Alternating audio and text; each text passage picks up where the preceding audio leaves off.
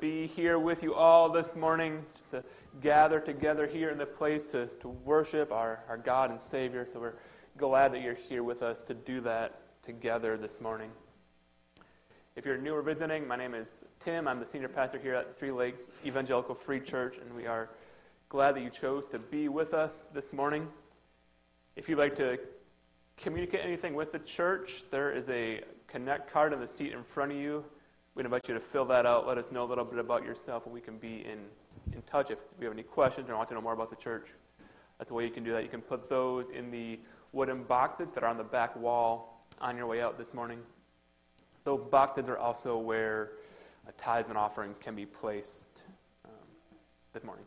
Just a couple of announcements to bring to your attention. One is that this coming Thursday, October 19th, starting at 6.30, going to 8 o'clock, It'll be our first Women's Common Ground event of the year. Um, and so if you're interested in that, women, um, there's information in your bulletin about that. One announcement that's not in your bulletin is that next Saturday from 9 a.m. to noon, we're going to have a, a cleanup day here at the church to take care of some leaves and some other projects around the property just to get ready for winter. And so if you're interested in helping with that, um, you can talk to, to Glenn Stelfrey, kind of heading that up. We're going to show up here at 9 on next Saturday, and we'll be here. if You have something for you to do. Um, we'll also have an email go out this week with more information, but just be aware that next Saturday, 9 o'clock to noon, we'll have a cleanup day here at the church. One of the things we want to be about as a church is, is reaching people with the gospel of Christ. And one of the ways we do that through our our missions and through giving to missions. And so, to talk a little bit more about one of our missionaries coming up here, we have um, Bob and Melissa Warner going to come and talk to us a little bit about an opportunity to connect with one of our missionaries that we support. Thank you. Good morning. Um, I'm Bob, and this is Melissa. We're the Warners, and we're the co chairs of the mission committee. And so I, I love audience participation, so here's a little quiz. In September, who was, who was our, what was our mission focus and who came and shared with us? What was it? Yeah, Vision of Hope, and who shared? Caleb. Pastor Caleb. Very good. So you are paying attention. So that's good. Uh, we won't have to, I was going to play Jeopardy, but we won't do that, right? All right, so in um, October, the missions that we're going to focus on and highlight is Camp Daniel. And many of you know who Camp Daniel is and what they're about. They are um, located in Athelstane, Wisconsin, and they focus on the disabled community. Their, their mission is to love people with disabilities and bring, bring the gospel to them. And they do that in a variety of ways. Um, their, their main focus is that each summer they have five one week camp sessions. And that's one way that we, um, you're able to volunteer. But now, um, since they have completed their own camp, they really go year round. So there are all kinds of opportunities to, to share, um, to serve. And to talk a little bit more about the upcoming visit is Melissa. I have no quiz or game show. Um, we are delighted to have Camp Daniel coming to our church next uh, Saturday and Sunday. So Saturday night they will be Evan and Anissa Hartwig will be at our home. Um, let us know if you need our address for like a meet and greet, kind of a coffee dessert kind of thing, um, from seven to eight thirty. And um, Mike Silber will be there, who is one of the originators of our involvement in Camp Daniel. So we really would like to invite you to come and if you know somebody that has a special place in their heart for disabled ministry or someone that you know that that would be completely new to invite them. We don't bite and i think it'll be a lot of fun. And then they're coming uh, to be here with us to worship with us next sunday the 22nd and they will give a little kind of an update from the pulpit and um, their time of sharing and question and answer will be during the Sunday school hour. So we hope that you will join us for one of those opportunities or all of them and learn more about this incredibly important ministry that our church supports. Thanks.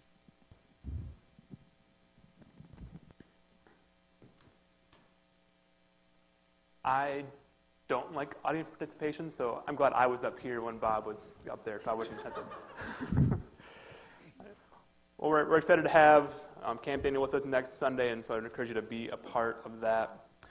Um, as many of you know, yesterday we had the Three Eagle Half Marathon and 5K in town, and so we had many of our in our church participate and help with that. And so to talk a little bit more about that, I'm going to invite Nate Coach, who, by the way, won the half marathon, come up and talk more with that.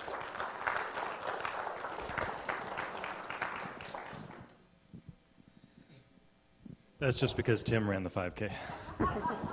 um, so, thank you to those of you who not only yesterday but over the years have helped out with our church's aid station.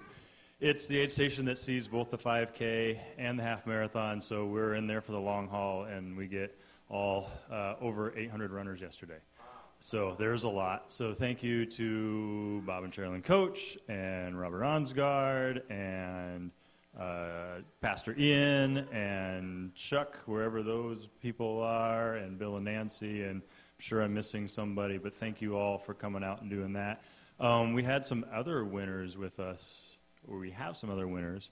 Uh, actually, my daughter Becca won the 5K for the women as a 12 year old. Nolan Waltz sitting over there, he not only won the men's 5K, he set a new course record, which will be his for the till the end of time because this is the last year we're running that race.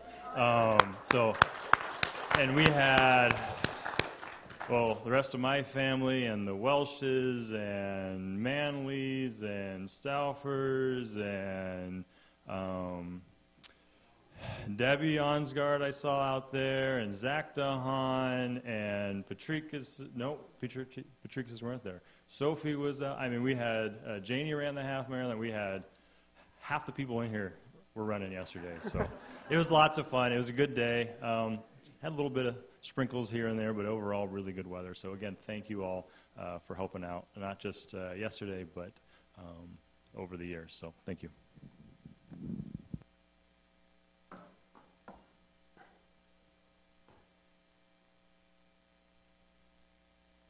A couple notes just about the kind of the flow of the rest of our morning in case you're new or visiting. So after you have the worship service right now, and then following the worship service, we'll have children's Sunday school downstairs.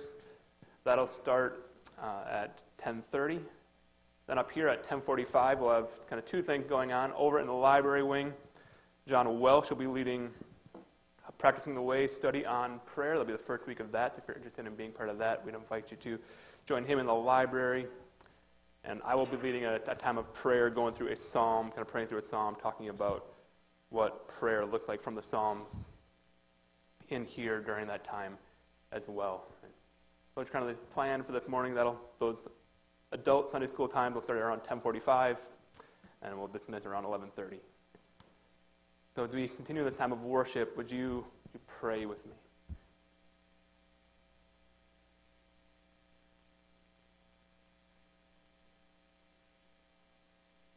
Father God, we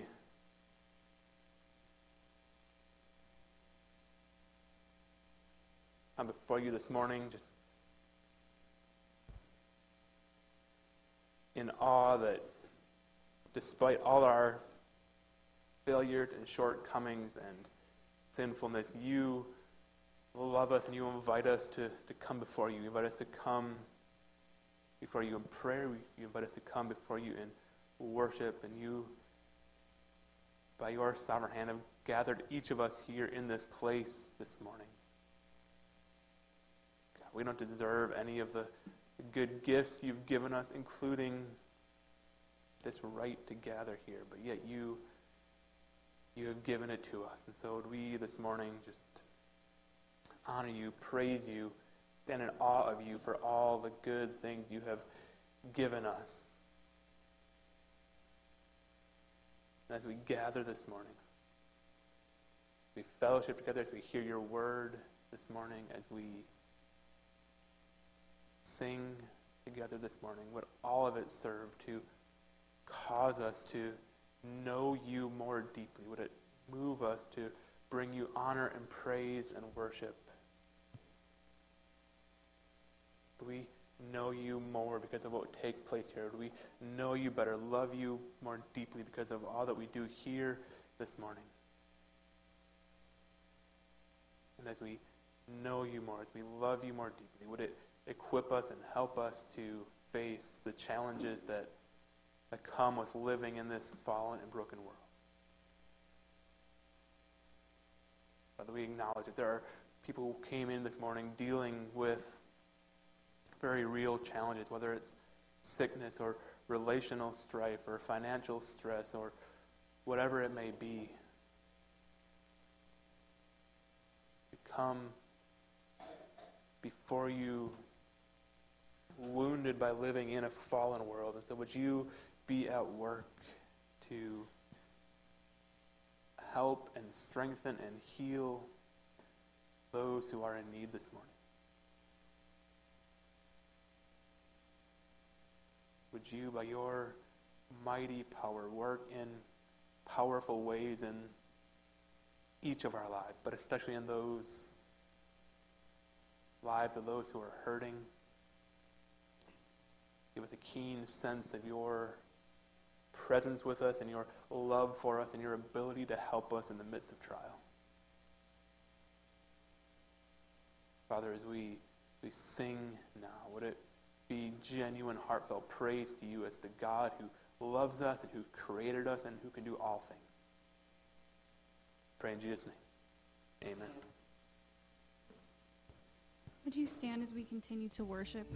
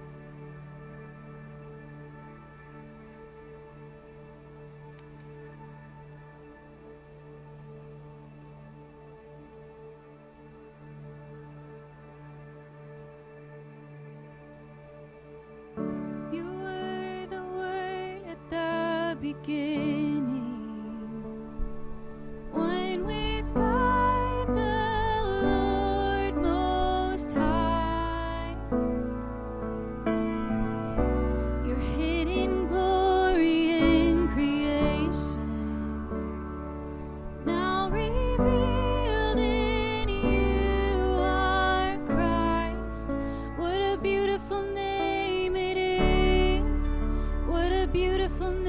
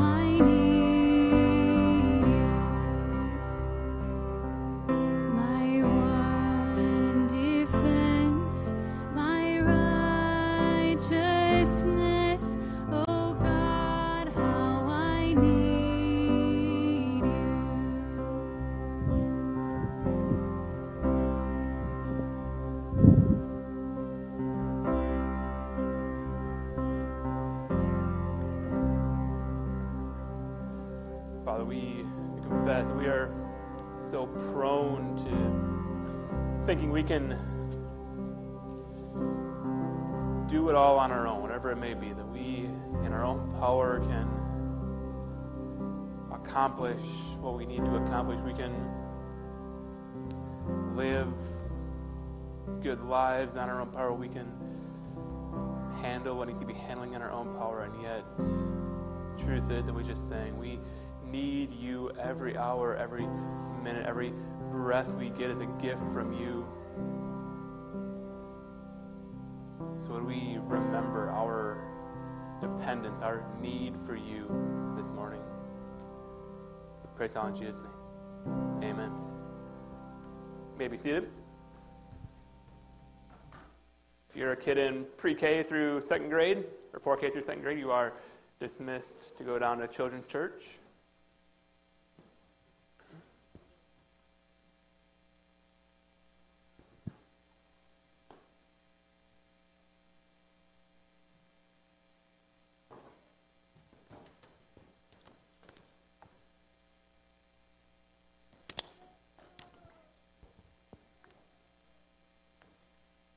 So, Wired magazine had the YouTube page, which kind of weird that a magazine would have a YouTube page, but everyone has the YouTube page nowadays. So, uh, Wired magazine had the YouTube page, and on that YouTube page, they have a series that they call Five Levels.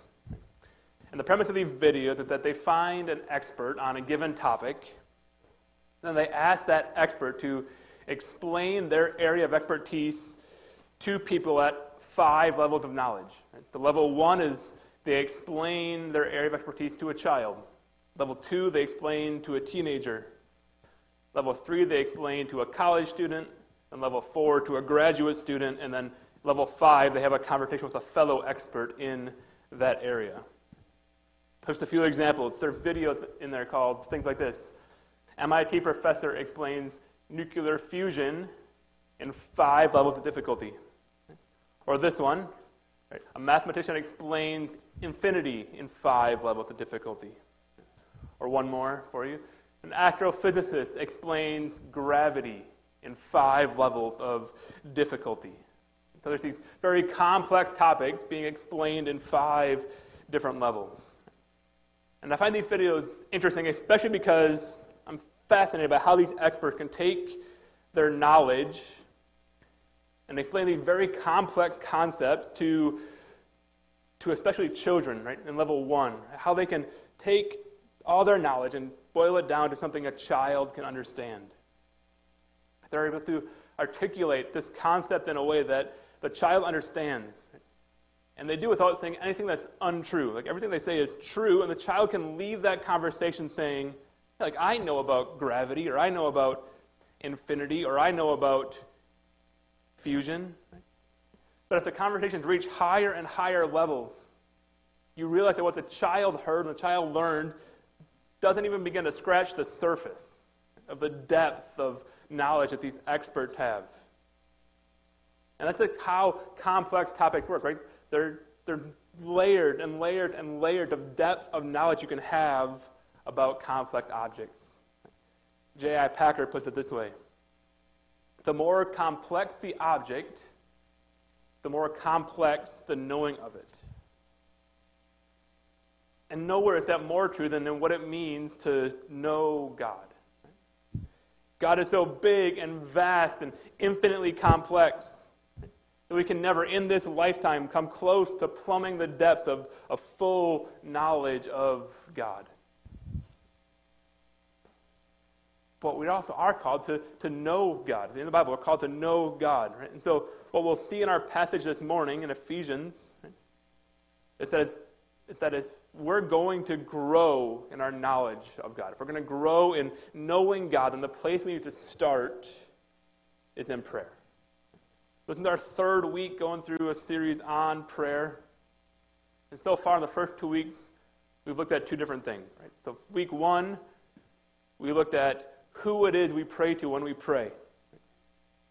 We did that by looking at the first three lines of the Lord Prayer, and we were reminded, right, that when we pray, we pray both to our Father and the Hallowed King of the universe. Right? They're the same person, but often we favor one or the other, but they're both are true of God. Right? That He is both our Father and the Hallowed King of the universe who deserved our reverence and respect. Then last week, we looked at what the state of our heart should be when we pray.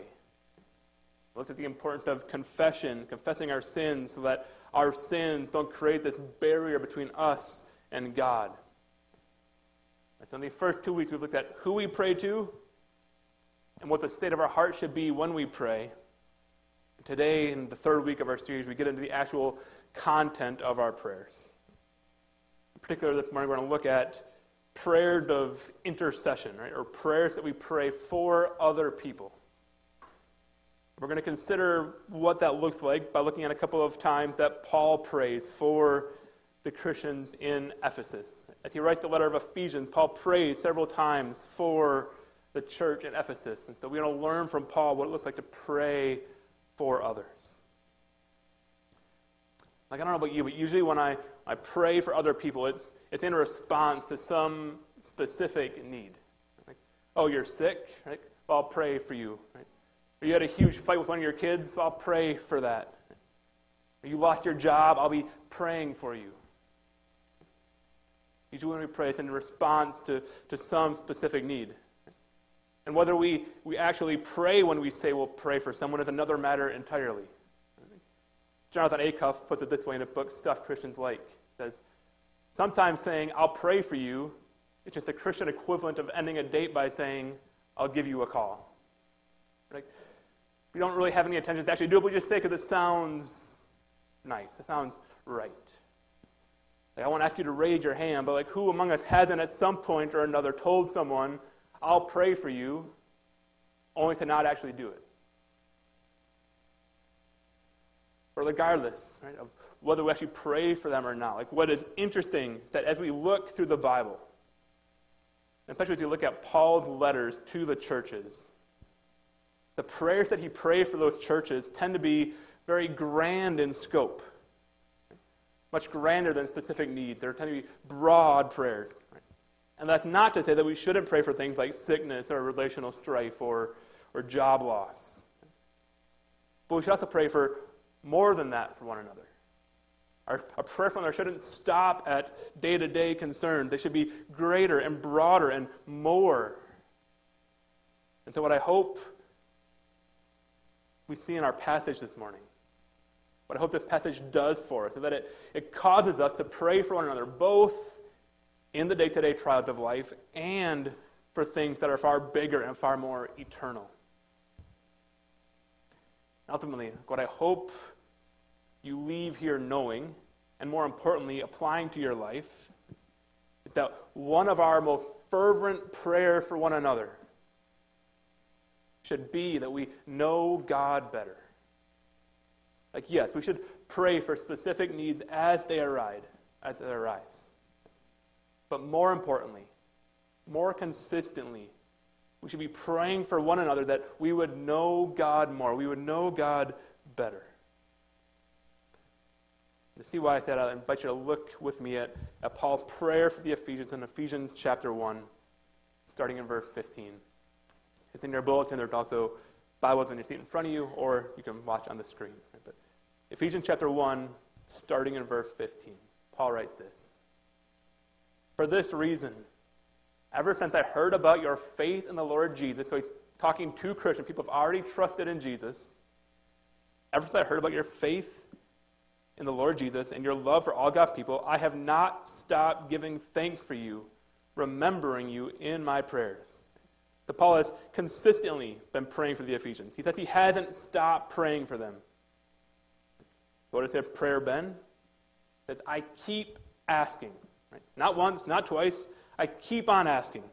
That Paul's ongoing, never stopping prayer for the church that he loves is this that the Spirit, that the God of our Lord Jesus Christ, the glorious Father, may give you the spirit of wisdom and revelation. Why? Like, why does Paul pray that? Right? Paul wants them to have the spirit of wisdom and revelation. Says this, so that you may know him better.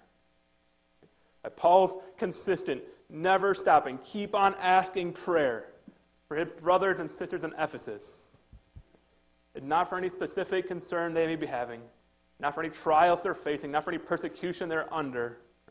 It's never stopping, consistent, ongoing prayer that, that God would give them a spirit of wisdom and revelation so that they would know God better.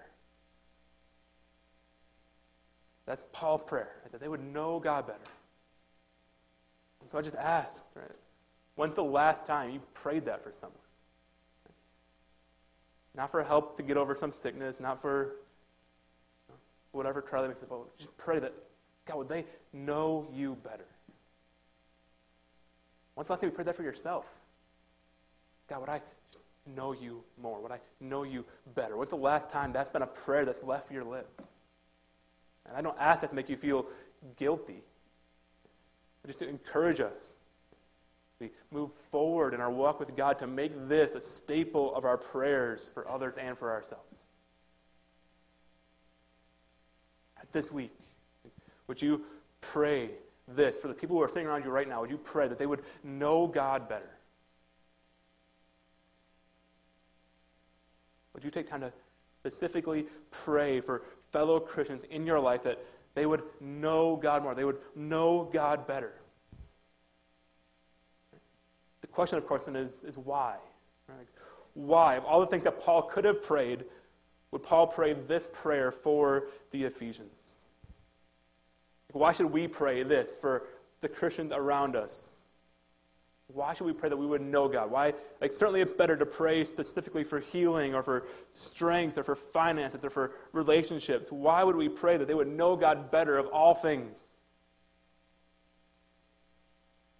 I think the answer is that when we know God, when our knowledge of God increases, when we know God more deeply, then all other concerns, all the other things that we tend to pray about, fall into their proper place.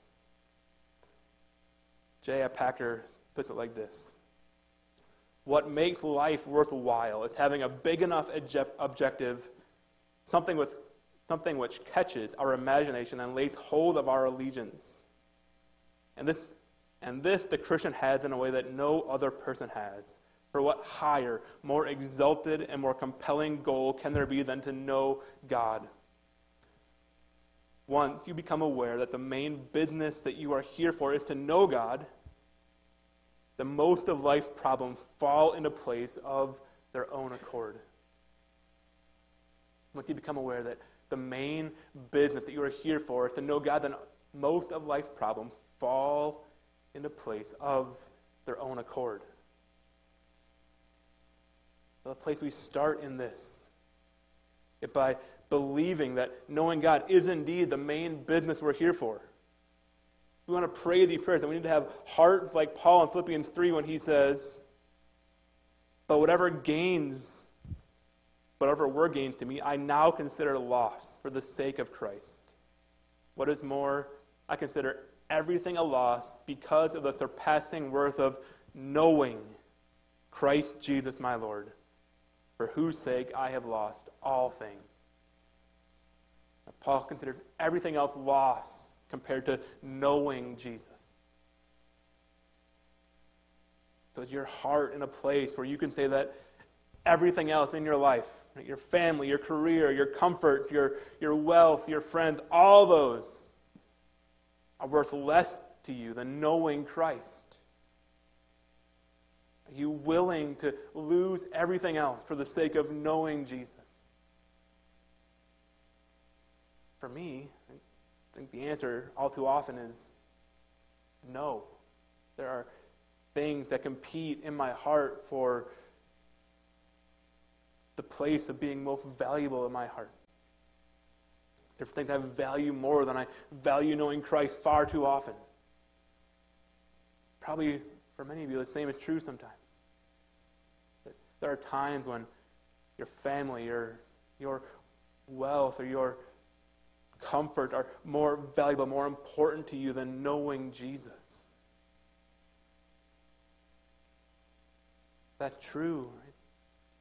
That's all the more reason that we should be praying this prayer for one another.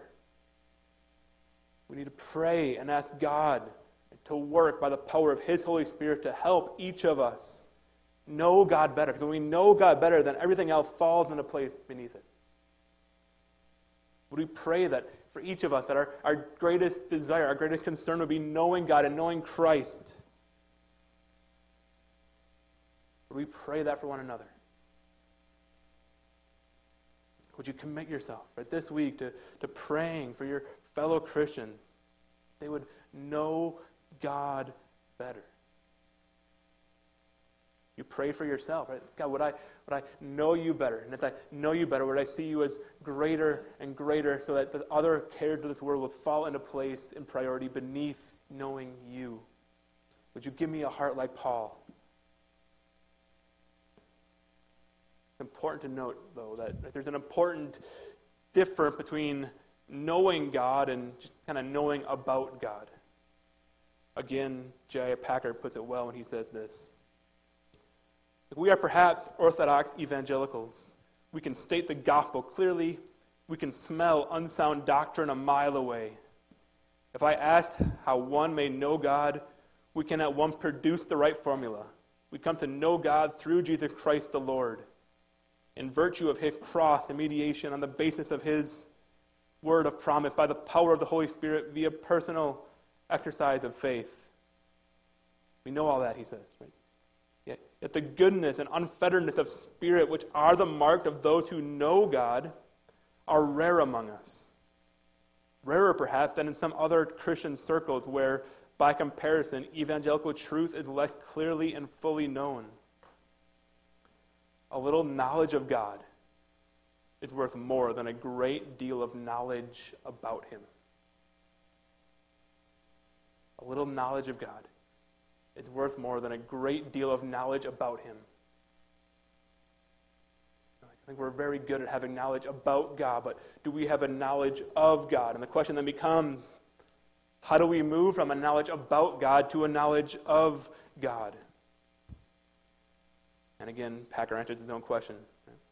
How can we turn our knowledge about God into a knowledge of God? The rule for doing this is simple but demanding that, that we turn each truth that we learn about God into a matter for meditation before God, leading to prayer and praise of God. As we learn things about God, as we read the Bible, as we read books, as we learn about God, that we won't be just content to have that knowledge in our head so that we can flaunt it at some point down the road. We can say we know all these things about God, but that we would meditate on that truth, that we would prayerfully approach God with that truth and ask, how does that change my relationship with you? How does that impact how I live my life? How does that change me? As we learn things about God, we would prayerfully approach Him and ask Him to use that piece of knowledge to transform us so we may know Him and not just know about Him. I've I've quoted J.I. Packer now, I think, three times this morning. And uh, preparing this sermon, like, I was a little bit conscious of that fact, but as I spent time preparing, I just kept looking at my highlights and my notes in the book Knowing God by J.I. Packer, which all these quotes come from. I read this book probably think 13 years ago now. Like I can, I can remember, like I can picture myself sitting in our little apartment in Eau Claire, Wisconsin, like right after college or maybe in college, and reading this book, just having a profound effect on me. It's an impactful book, and it's not just me. I know because I, out of curiosity, I Googled most influential Christian books of all time. And Google, using its ability to kind of aggregate results from across different websites, put together a list, and this is what the list looked like. And Knowing God by J.I. Packer was the first book that came up on the list. Christianity Today, in their their list of 50 books that shaped evangelicals. I put it fifth on its list of most influential books. I just truly believe that this book, Knowing God by J.I. Packer, is one of the more helpful books that you can read and your, your growth in godliness. And I say that as someone who like tends to have kind of bias towards liking new, shiny things. Like like the new and the exciting. And like InterVarsity Press just published the 50th anniversary edition of this book. So this book is like much older than me. Right? The book was a teenager when I was born, and yet, like, there has not been a book that's come along that had a bigger impact on how I see God and my relationship with Him. So if you're just looking for a book right, to help you know God better, to help you grow in your love and knowledge of God, then I just can't rec- recommend that book enough. I just recommend that you commend that to you as a, as a helpful resource.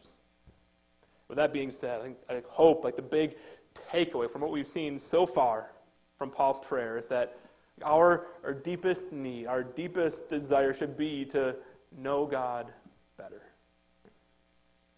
And one of the ways that we know God better is by praying for ourselves and praying for one another, that each of us would indeed know God better through a prayer that God works to help us know Him better. And as Paul continues to prayer in Ephesians 1, we see that when we know God better, several things happen in our hearts. In verse 18, Paul continues I pray that the eyes of your heart may be enlightened in order that you may know the hope to which he has called you, the riches of his glorious inheritance in his holy people. When we know God, we also know the hope to which he has called us. We also know hope. When we know God, then we understand, we know the hope he, has called us to. We know God, we know that this world is not all that there is but there's an eternal hope that we are moving towards as we live this life. There's coming a day when everyone who knows God will, will be with Him, and there will be no more pain or suffering or sin or death. God has promised eternal life to all who know Him. In John 17, Jesus says, Now this is eternal life, that they know you, the only true God, and Jesus Christ, whom you have sent. Jesus connects eternal life directly with knowing God. You connect the hope that comes from eternal life with knowing God and Jesus whom He sent. They are inseparable. When we know God, we know we have eternal life. And that knowledge of eternal life then transforms how we approach this life. Because by knowing the hope we're headed toward, by knowing where we're going, by knowing what is ahead of us, by knowing the hope that we have, we can face the difficulties that this life has for us without being overwhelmed. This world, right, fallen and broken, is marked by all kinds of difficulties. But knowing the hope that we have in knowing God and through knowing Jesus. It enabled us to, to face the trials of living in a fallen and broken world without being overwhelmed and crushed by hopelessness. Apart from the hope that is ours in Christ, the trials of this world are crushing. But when we know where we're headed, when we know the hope we have, it enables us to live this life without being crushed by hopelessness.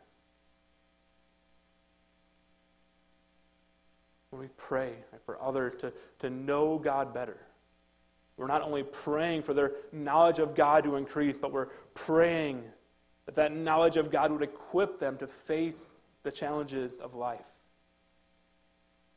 We pray that the, the knowledge of God that they experience would remind them of the eternal hope that they have. It's a great gift to have that hope, but it's great that gift if Paul doesn't stop there. There's even more available to us when we know God.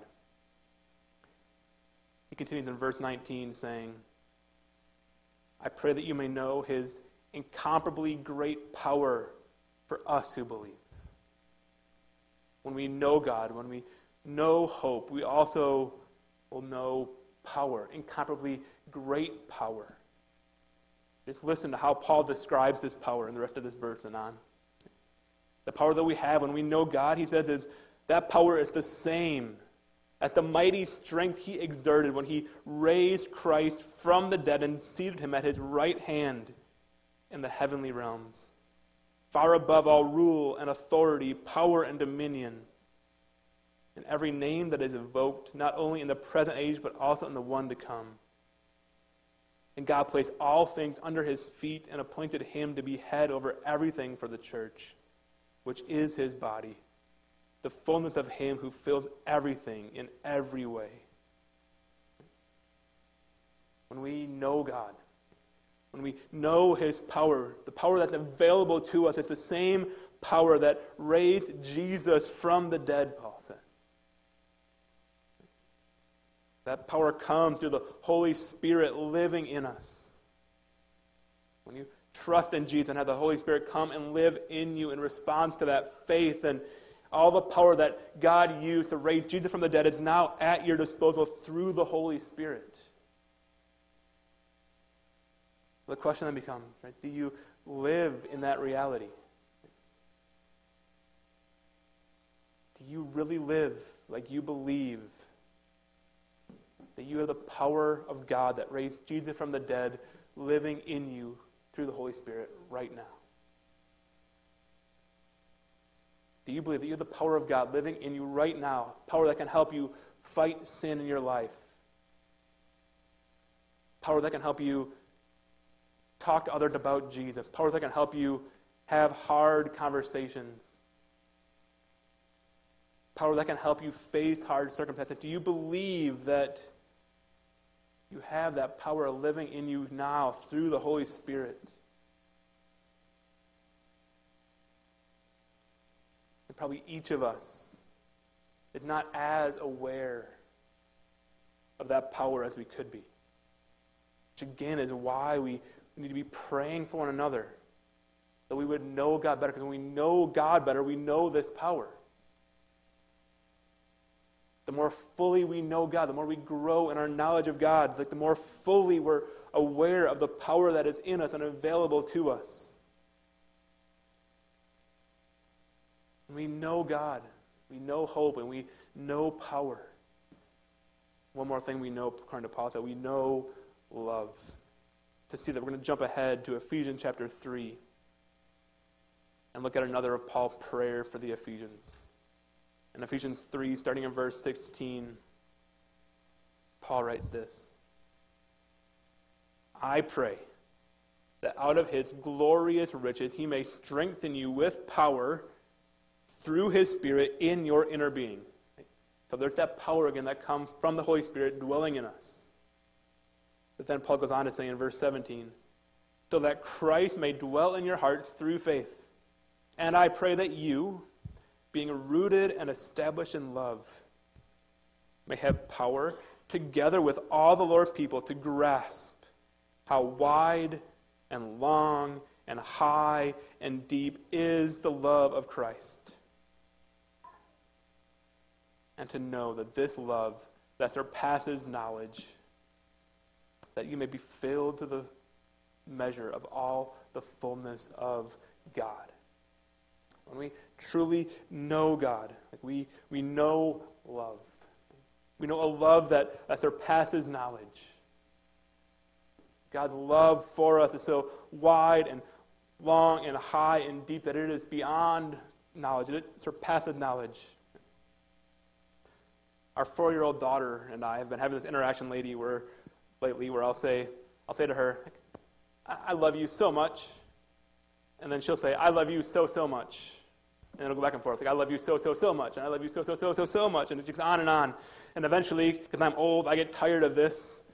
And so instead of saying more so's, I'll just say, Well, I love you more than you love me. And she'll say, No, I love you more than you love me. And it goes kind of back and forth a few times. And it started as a kind of game but lately, it's becoming this thing where she kind of shortcuts to the end. And she just says, out of nowhere, like, I love you more than you love me. And if, if I try and come back and say, no, I love you more than you love me, she says, no, Papa, we're not playing that. Like, I actually love you more than you love me. and then, in a sign of her deep love for me, she gets really mad at me when I try to argue back.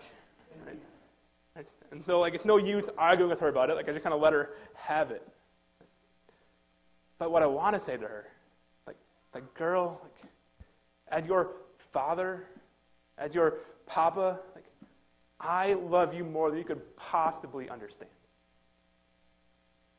Like, parents' love for a child is the love that surpasses knowledge. And the truth that is between earthly parents and children is infinitely more true between your heavenly Father and you. God, your Father, loves you with a love that surpasses knowledge. He loves you more than you can possibly comprehend. You don't need to clean yourself up to go before Him to experience that love. You don't need to get things right before you experience that love. You don't have to earn His love. It is there for you. Paul says we receive that love because Christ dwells in your heart through faith, and that's it. Jesus famously said, Greater love has no one than this, to lay down one's life for one's friends. Of course, that's what Jesus then goes on to do for us. The ultimate expression of the love of God for us is that Jesus, the Son of God, who is himself fully God, lays down his life for us on the cross. Jesus dies for us. Jesus takes our sin upon himself and pays the penalty for it on the cross. And by doing that, he enabled us to go to our Father and receive a love that surpasses knowledge without doing anything to earn it. He loves us with a surpassing, a love that surpasses knowledge. There's two questions in light of that. The first, the foremost, like, have you experienced that love by believing in Jesus? Have you trusted in Jesus so that you may become a child of God? John writes elsewhere, like those who believed him, those who believed in his name, he gave the right to become children of God. It's through believing in Jesus that you become that child who can receive love that surpasses knowledge. So have you believed in Jesus? You trusted that he died in your place for your sins. That's the first step in knowing God. If you've never trusted that, you never believed that, you have questions about what that means, I would love to talk to you more about that. I just invite you to confess your sin to God and tell Him you trust that Jesus died in your place for your sins. But then for those of us who, who've already trusted in Jesus, then the question becomes we've received that love, but are we living in the reality of that love? In your heart of hearts, do you really believe that God loves you as much as He says He does? You really believe that God loves you at your worst? You really believe that you don't need to clean yourself up before you go before God? Do you believe that God loves you with a love that surpasses knowledge? I think at times we all struggle to feel as loved by God as we truly are. We're so used to the love we receive being conditional on our behavior that we don't feel the full love that God has for us. Which, again, is why one of our most fervent prayers for one another should be that we would know God better. Because when we know God better, we know the love that God has for us, the love that surpasses knowledge. So this week,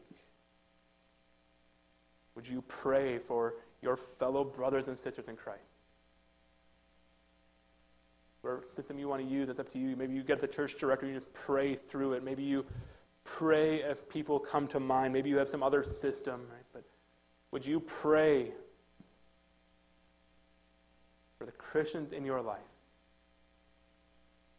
Yes, for specific needs, but more so, would you pray that they would know God better?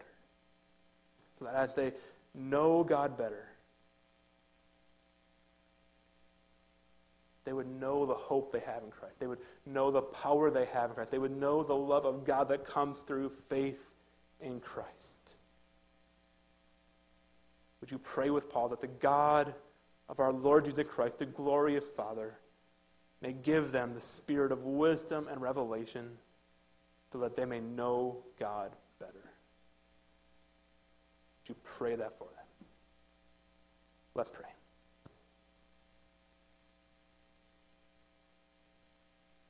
Father, we praise you that above all you made yourselves known to us, that you gave us your word to know you. Gave us Jesus that we may know you. That even though we sinned and we broke relationship with you, you did not leave us as would have been right and just, but you kept pursuing us through Christ. We praise you that knowing you was even possible. We do not deserve to know you. We do not deserve to experience the hope and the power and the love you have for us. But because of Christ, you made that possible. We thank you that you have made yourself known. And so, would we not take that for granted? Would we pursue knowing you more? Not just knowing about you, but knowing you. Would we go from here? Would we know you better? For each person in this room, would you work in their heart and their minds to help them know you more? They desire to know you through reading your word and through praying to you. As they learn truth about you, would they bring them before you and let that truth change how they live their life? Would we be a people who know you?